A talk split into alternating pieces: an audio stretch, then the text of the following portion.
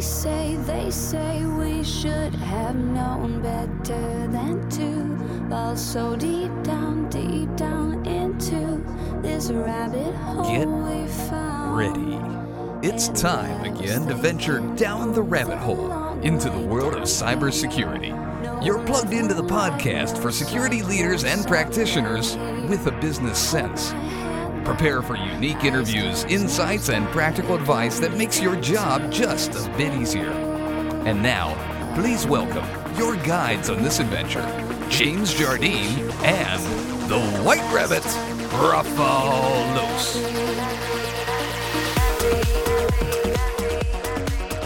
All right, folks, welcome back down the security rabbit hole to another Down the Security Rabbit Hole podcast.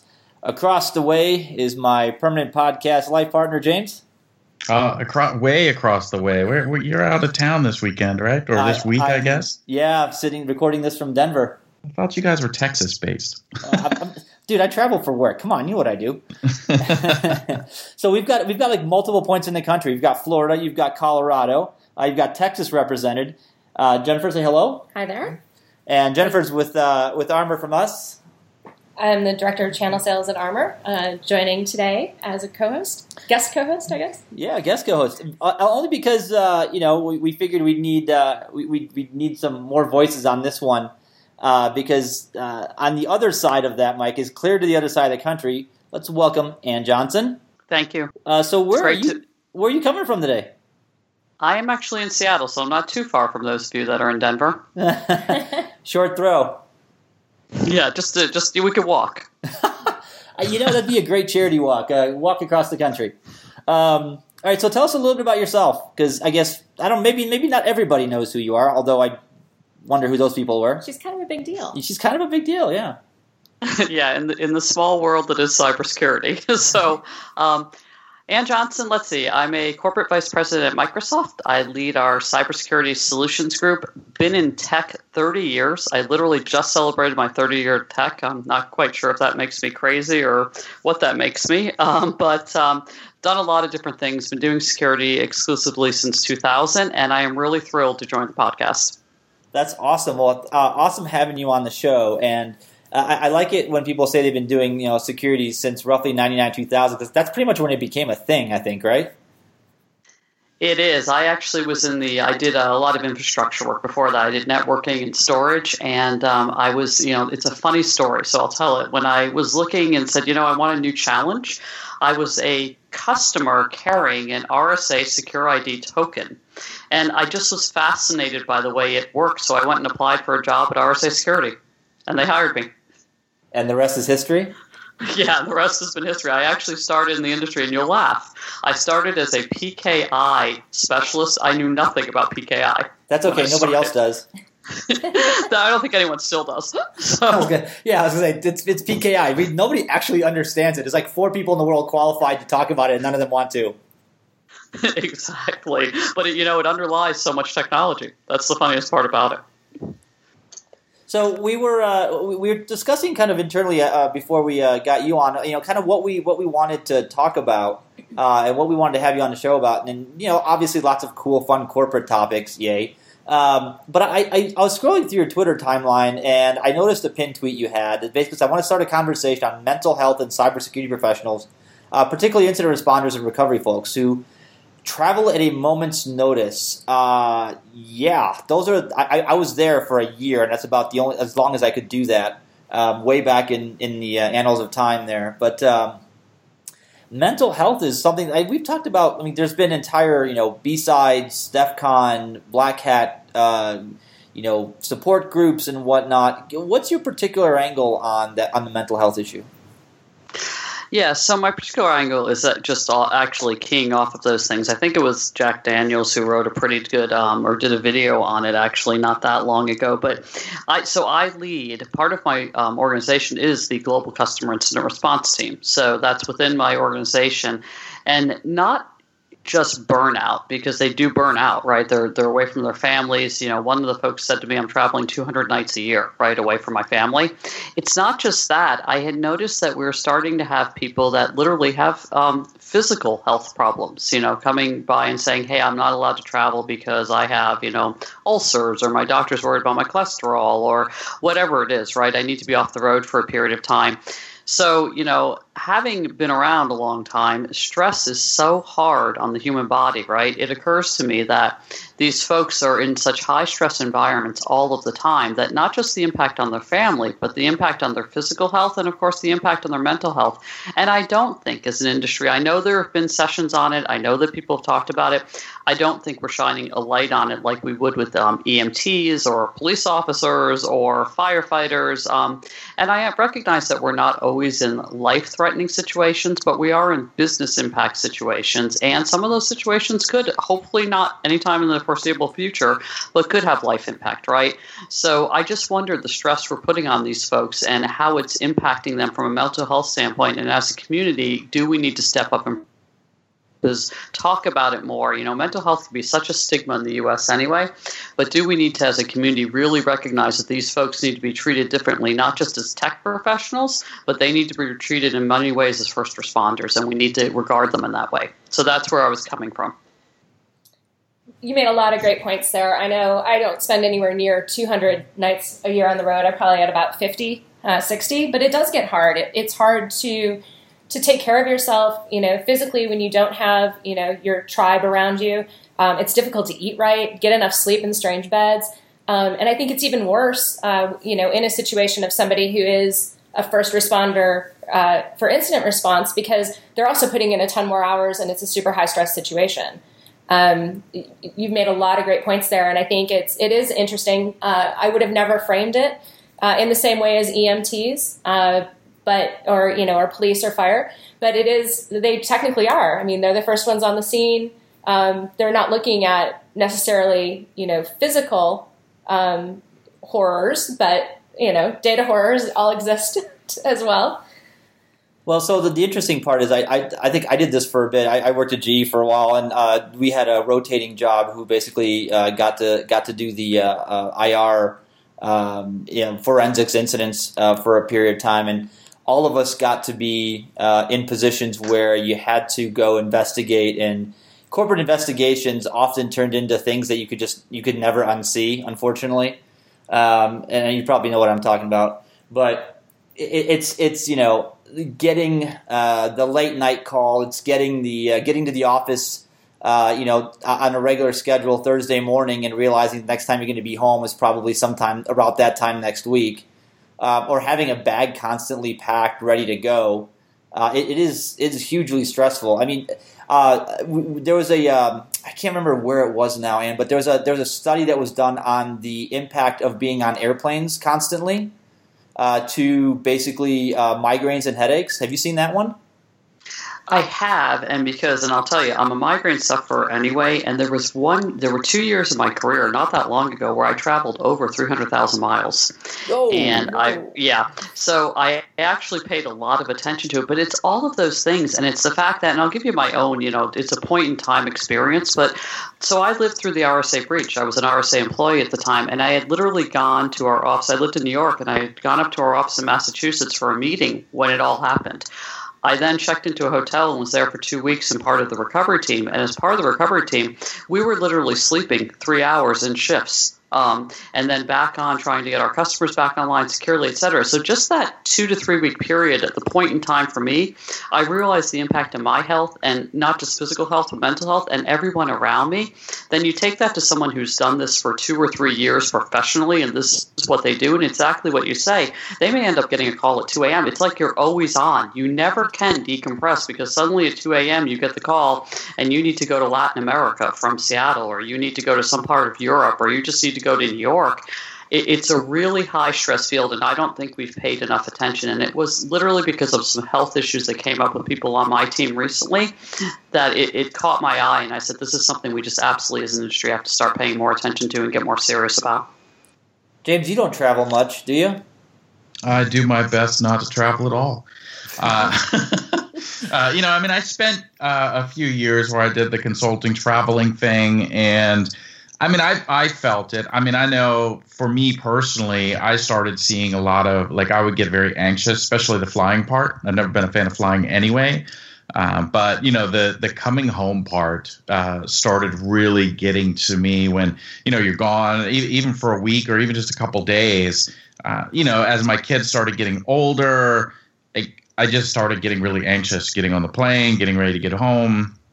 It definitely builds, and you know, especially I think a lot of people. What we don't look at is a lot of the people that do so much traveling also typically work from home. Like they're remote workers. So it's not like they're in an office to talk to other people and collaborate and and decompress a bunch of that stuff. Like I know for us when we traveled, we were all remote. So if I wasn't on the road, I was at home by myself. You know, and it, it gave no outlet to talk about other things going on, which, you know, I think that kind of adds and, and compounds the issue as well. Uh, I think it does too, and that's really we could we could probably go pretty far with that. But you know, as a society, everyone needs a support network, and I think it was Jennifer that said that, right? You need your people, you need your tribe, and when you're traveling like that, it's hard to build your support network anyway because you're regularly missing events, right? Your friends are going to dinner, there's a family birthday, whatever it is. But then if you also work from home, so when you are in town, you're not going to an office and having those water cooler conversations that are needed to help us keep, you know, psychological balance. I think it all adds up. And I, I, I just think the burnout factor, and these are highly qualified, highly talented people that are hard to staff, candidly. So, you know, just the pragmatic side of me says we have to take better care of them. And then the human side of me says we absolutely have to take better care of them. Well, so I, I and I think um, if you've been part of the industry long enough that you, have probably seen this yourself. But uh, you know, between myself and other friends that I know, uh, the the road life, you get to a point in a career where you have to sort of pick a desk job or or, or not, right? And some of us simply went went that road route, but it destroyed. I've watched travel destroy relationships, families, all kinds of things. Like friends that have had rock solid relationships two years into it are like, yeah, we just couldn't do it anymore. Um, and that is ex- that's excruciatingly painful to watch friends go through that, you know, go through it yourself or whatever. But it, it is really that type of uh, environment, that travel environment, that, that that tears relationships apart too. Yeah, and then when you think you're traveling to a crisis event all the time, you're never you're you're going to a situation where people are high stress. You're not seeing you're walking into a company that's been breached and they have you know critical business systems they need to get online. So you know it's not that you're traveling for any type of engagement that's going to be fun or you're traveling for anything low key, you're literally traveling into a high stress situation, and it just exacerbates the whole thing. How many how many people get the question from from others outside of the industry or you know friends and family that don't travel? Where they're like, "Oh man, you went to Austin. That must have been awesome. You know, what'd you do there?" It's like I saw the hotel on my work site. Every you know, I mean, week. the number yes, of places no I've been to, and I've never seen anything besides the airport, the hotel, and the job site. Yeah. Mm-hmm. I do try to yeah. make a point of every trip I go on now, trying seeing something. Um, I had a trip a few weeks ago that I was on the East Coast. I was also working with one of our partners in Singapore, so I was doing you know stuff from starting at 8 a.m. all the way until 10 p.m. Eastern time.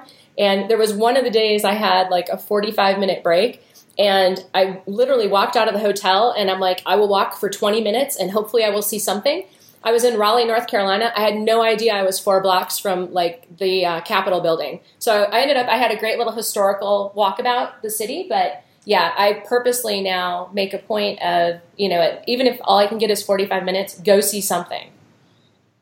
You have to, and I, I didn't. I wasn't good at that, and I was traveling around the world because I had a child. I was always in a hurry to get home, right? So I didn't book that extra day or whatever. And I remember there were times when I was doing that kind of travel, I literally would wake up and not remember what city I was in because every hotel room looks the same. I'd have to mm-hmm. refresh myself. Where am I? Okay, okay, now I know where I am and what I'm supposed to be doing today. So the travel itself is really hard, and then add that stressful job of an incident responder, and that's why I'm really going to focus on mental health um, this year and understanding the impact on the industry, and then making some tangible recommendations of how we can do better. So uh, let's talk about that. What what do you think that we could do? Because this is you know like you look, look at the way firemen, uh, you know, fire staff kind of perform they, how they function. They're twenty four on, forty eight off usually, right? so they're on, but they take longer. We we I feel like in security we're not taken seriously enough uh, that it's that stressful that you know that that we get that kind of schedule. Do you think is that something that's an option? I think it's an option. I think so. My uh, my brother-in-law is a fireman in the city of Chicago, so right right in the city, right. So, um, and I have a lot of perspective about that career and how they handle it. The thing for us is staffing, right? Because if I think about it, I would love to do that. By the way, I would love to say, okay, you're not on the travel team for you know two weeks. We we there are so many breaches. Unfortunately, our folks are like 120 percent utilized. For those of you that run you know professional services organizations, you have an idea of what that means. It means they're not taking vacations or holidays either, right? So I would love to get to the point as an industry where we a we take it that seriously to begin with, and b we actually allow for those metrics to say we are going to allow downtime for these folks because they do need to decompress between engagements. The other thing I think is an interesting psychological element of folks on that team, though, is they get really antsy if they're home too long.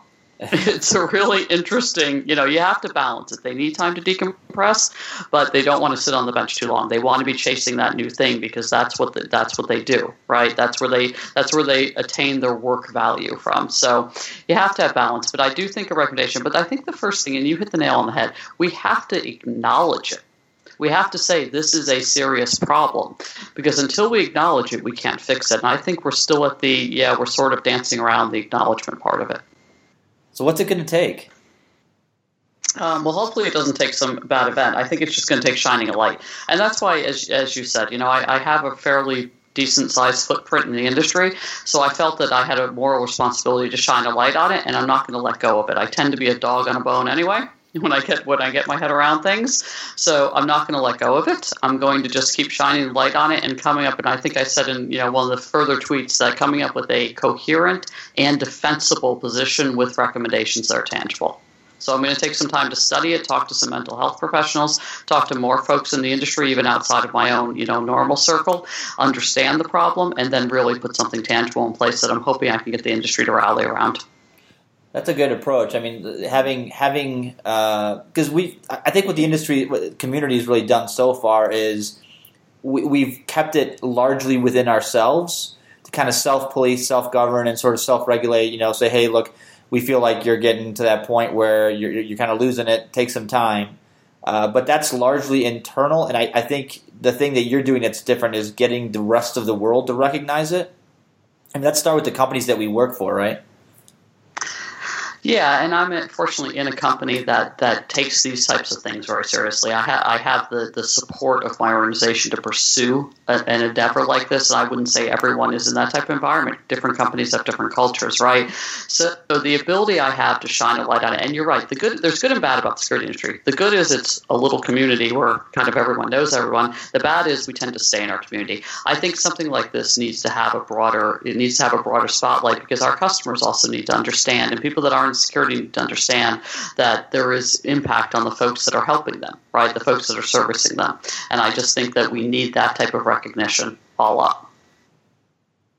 Do we have, uh, uh, are there limitations or blockers to that with things not not just the customers, but also you know like data breach notification and those things. You know where you have very limited time frames to be able to announce certain things, and you know obviously with incident response. I mean, you have to come in and find out what's going on to be able to say what's happening. You know, is that causing more of an issue with this? You know, kind of blocking helping solve some of that problem because you know, great, the customer is willing to wait, but the state attorney's not.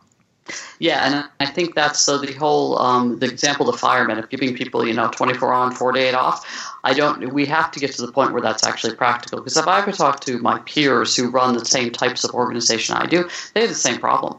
A, they don't have enough, you know, super qualified people. They're always staffing, and B, they are fully utilized. So we do have to recognize there are some pragmatic things in the industry related to notifications. Also, not just notifications, but customers need to get their business systems back online. They can't be not operating their business or part of their business, right? So there is a, a really hard time element, and you marry that time element with the amount of people who are qualified to do these types of engagements, and then you say, okay, but we need to give them some aspect of quality of life, it's a hard problem to solve. But I'm willing to dig in and think about creative ways we can solve it. is that a is that a workforce issue, like a scale issue? Because we've been talking around around the industry about how there's a lack of workforce, right? We're always short on staff. We're always short on workforce. Um, I this is a problem that I, it, it sounds really. Uh, it sound it would be really convenient to say all we need is more people. It will solve that. That will solve it, right? We just give people a rest. I don't think that's the case, though. I don't think that's the case. It's it's not just more people; it's more qualified people. But there's also that you know that whole budget issue you deal with internal to any company, right? You have certain metrics you have to achieve. So how do those metrics align to giving people rest, right? There's all those things, and then but the occurrence of breaches. So you know, and I you know I'm going to say this, and it's going to sound a little bit overly simplistic, but one of the biggest things we could do to solve it is to try to somehow decrease the number of breaches, right? Because then you have less need for these services. I'm, I'm in. Let's go ahead and solve that. yeah, exactly. Um, the, the challenge we have, and, and, then the other thing I'll say though is automation plays a role here too, right? I think there are there are things we can do in tooling and automation, and can some of this work be done? Can more of the work be done remotely?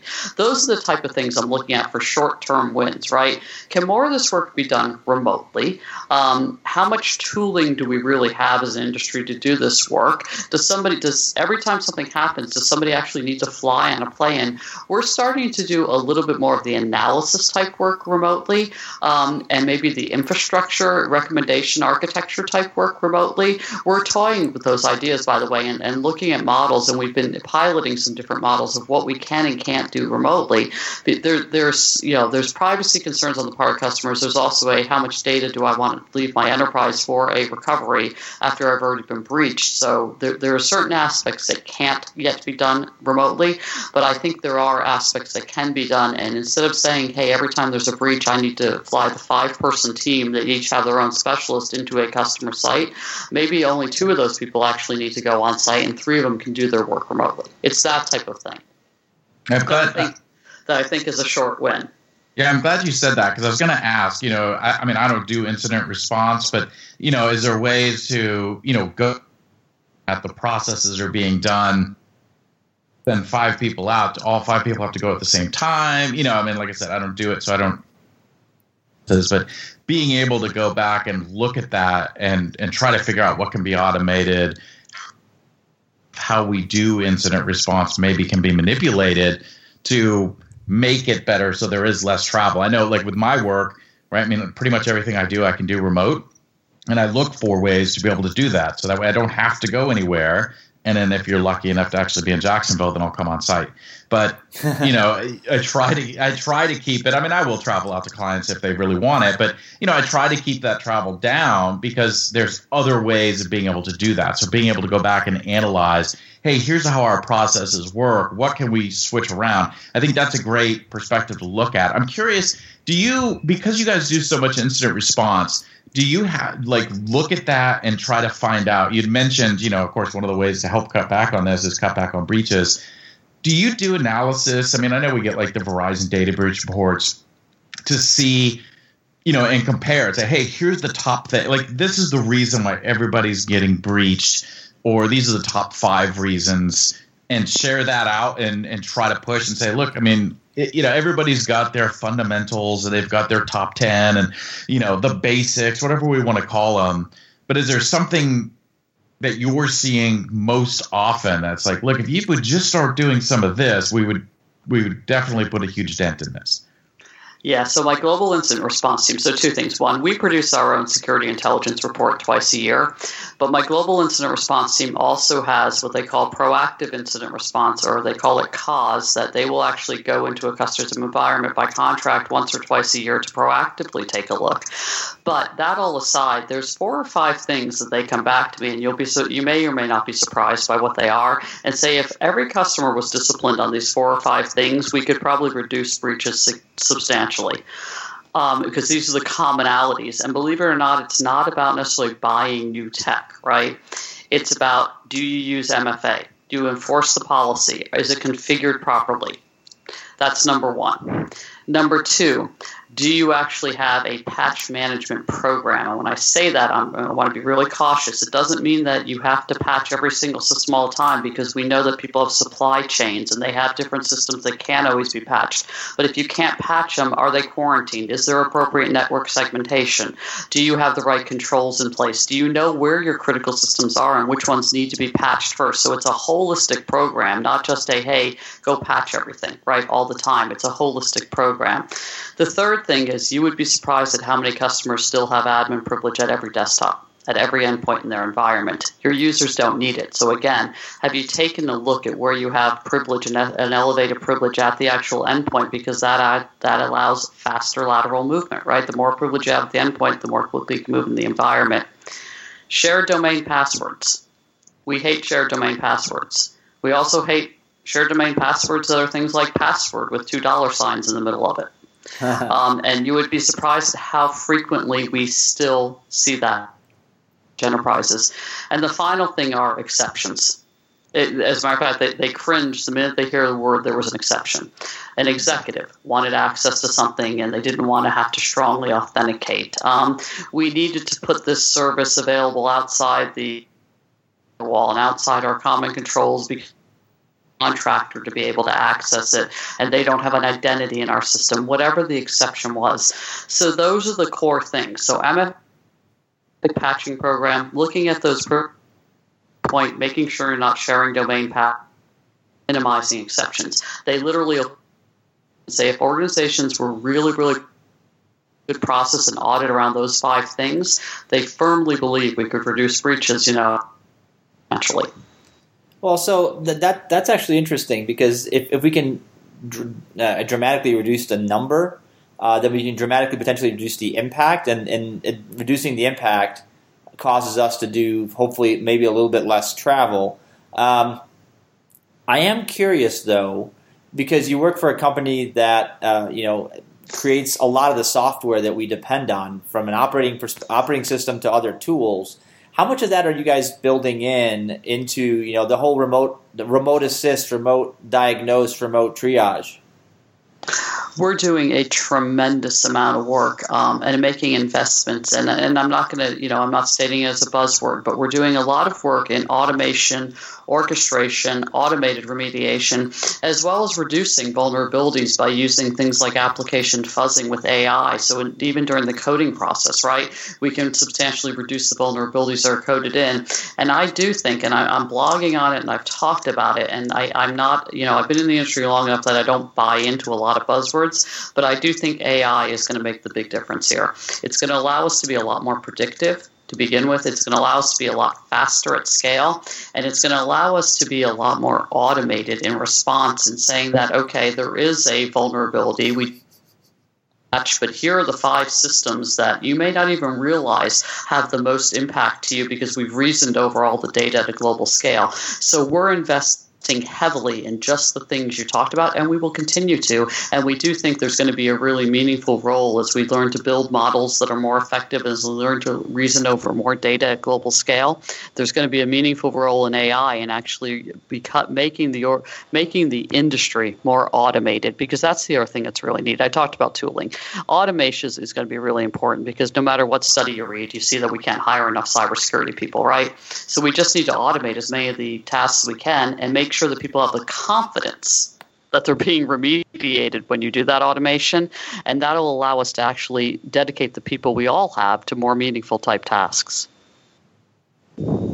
Hey, I'm I'm kind of curious because um, I, I, I, while you were talking, uh, it kind of hit me in the head a little bit about the the difference between uh, because there's there's psychological difference between men and women, right? The way we handle stress differently is there have you noticed any marked differences in in that approach like from a uh, mental health perspective in guys that travel more or, or women that travel more um, is there any is there any discernible difference there I'm not sure I'd have enough data to comment, considering that like only 11% of security is female. Yeah, but, um, and I tend to be a robot, by the way, so I'm not a good I'm not a good sample size. But um, but no, I haven't noticed any meaningful difference, honestly.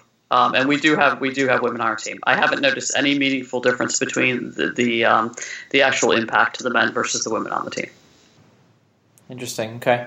Uh, you know, I, this is something that it's going to keep coming back to us if we don't solve it because it, the the number of breaches that we've got isn't getting any, any smaller. Um, you know, the the, num- the amount of travel we're expected to do isn't going to get any smaller. I mean, I you know, I I I'm, i think I'm going to hit. Uh, I, I, got a notification from uh, SPG.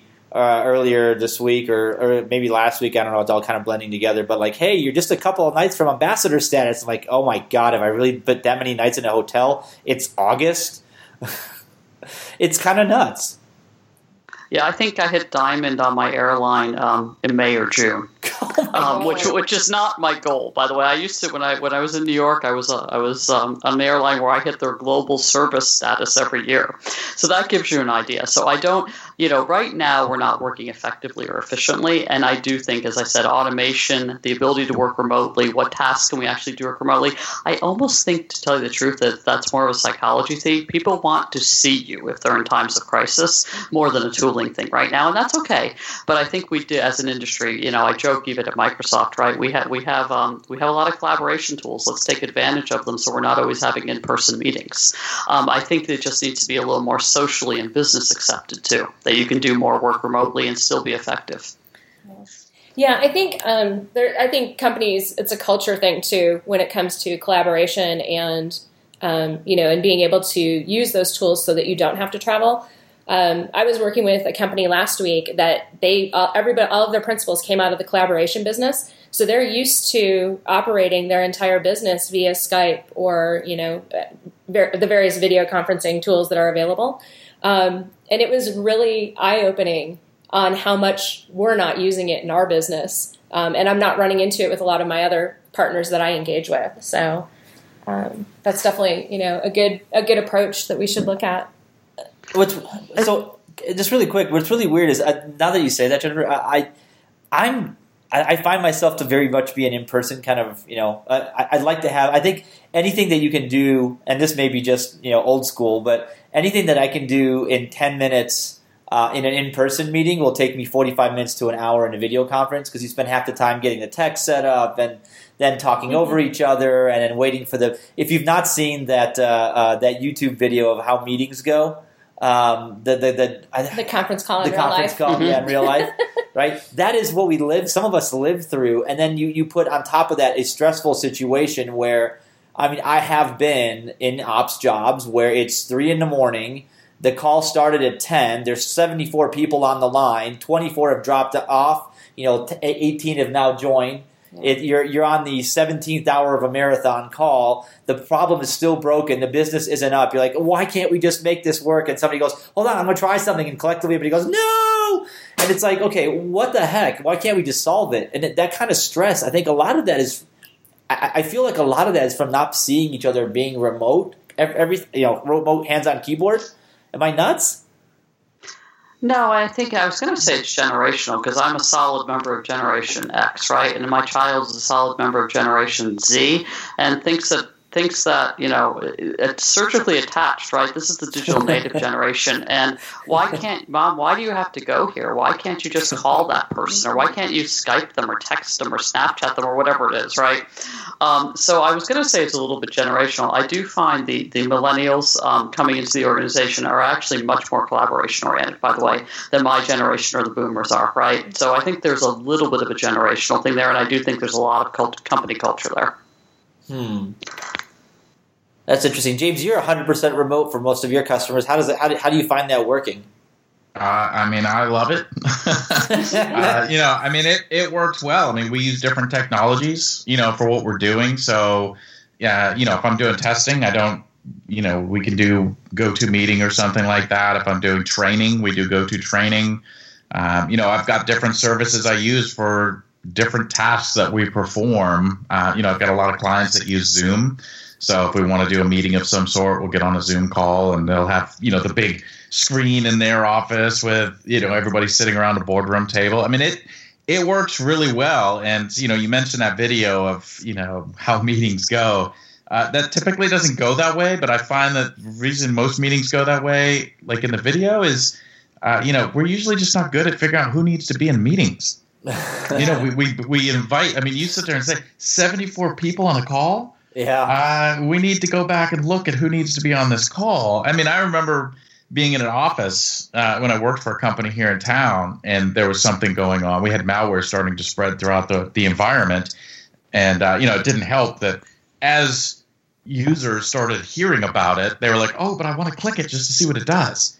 And, you know, like that type of stuff. But, you know, they would open up these bridge lines and they'd have 50 people on there, two of which were actually doing something and everybody else was just required to be on the bridge line you know for who knows what reason you know it, i think a lot of that stuff it's less about collaboration and it's it's more about our inability to understand how to collaborate good I agree. I think it's cultural. There's not much I can't do. You know, we use Teams internally, right? And I have a hub in my office. There's not much I can't do with with teams and a hub that I would actually need to do in person. But I completely agree that we probably invite too many people to meetings. Not everyone has a role.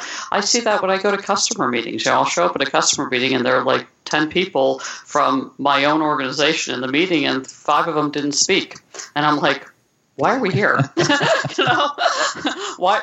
So I think that there's this need that everyone you have to balance between keeping everyone involved and engaged, right, and actually getting your meetings to the point of being productive by making sure you have the right people in the room and you don't have a lot of extra people in the room. I couldn't agree more that that's a. I don't think it's a tooling problem anymore. I do think because the tools have become much more sophisticated than they were. You know, when you think about you know doing conference calls in the '90s, right, or even you know 2005 or 2000 2010. We've come a long way in tooling. I think it's more of a human behavior thing at this point.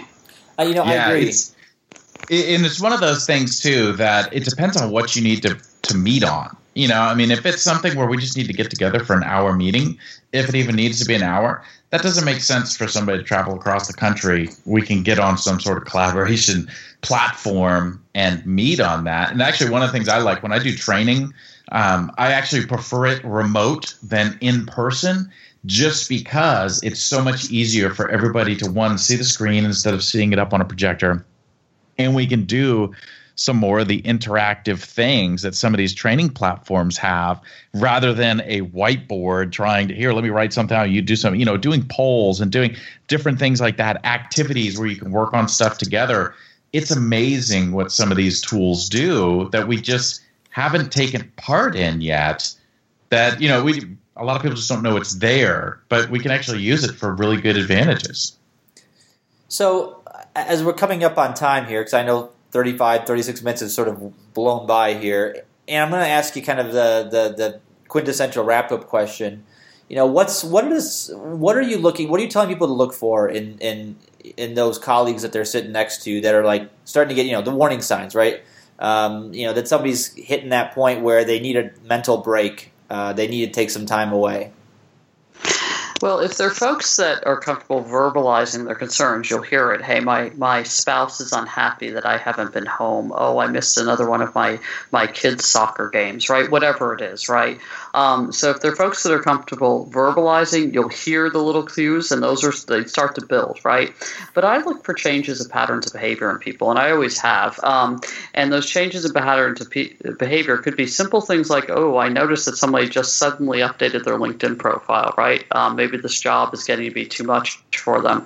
Or, wow, um, you know, someone's suddenly taking more sick days or coming in late or, and then just looking for that physical agitation. It's, it's about, we're so, as a human race, we tend to be a little bit self absorbed. It's about actually being observant of your peers and noticing what's going on in the environment around you and then actually then being able to be comfortable enough to have a conversation with the person and just saying, hey, are you okay? Right?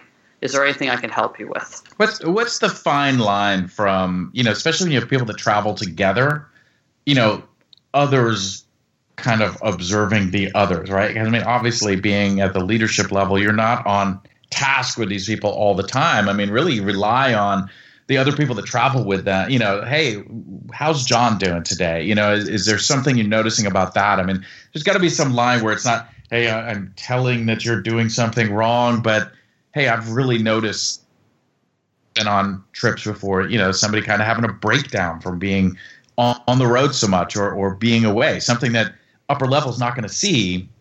but us there, you know, we see it, and maybe it's a small episode that lasts, you know, 30 minutes, but that may never get back to where it really needs to get, right? But you don't want to be that, you know, oh, I'm spying on you, tattling type thing. Is there a line there, or well, it's not coming back to tell me that someone has an issue. It's actually being enough of a, of a peer to them and asking them, "Are you okay?" and then you know suggest referring to them say hey we have resources. Like here we have you know microsoft we have ms cares right? We have resources available if you're not feeling okay or you can you can feel free to talk to leadership. I know folks are open. But i think the first thing is just developing enough rapport with your peers that you are because we as our group we do travel right the teams tend to travel together so if someone's having a problem a member of that team is probably pretty aware someone's aware right um, and just being comfortable enough to actually have the conversation with the person, not going back and necessarily telling someone else, right? So that's a good. I think that's a good place to end. I I, uh, I think this has been a very kind of helpful, insightful conversation for those of us that uh, that do travel a lot, and those of it, those of you that don't. Um, you know, kind of. I guess it just reminds us to, to keep an eye on our friends and our and our colleagues a little bit more closely, so that uh, nobody gets to sort of suffer alone. Exactly, and that's the whole thing. Because remember, these tend to be a little bit of um, Lone Ranger personalities anyway, right? Yeah. So just just make it, it's that whole make way to talk to you. You know, just make it comfortable for someone to open up. All right. Well, thanks for being on the show, and this has been a lot of fun. Um, Thank we'll you. get you back another time, folks. Right, thanks for care. listening. This has been another Down the Security Rabbit Hole podcast. We will see you on another time, another place. Ciao. Bye. As we fade out on another Down the Security Rabbit Hole episode, we'd like to encourage you to chat with our hosts and guests using the Twitter hashtag PoundDTSR. Please check out the show notes, catch up on any episodes you may have missed, and subscribe so you don't miss a future episode.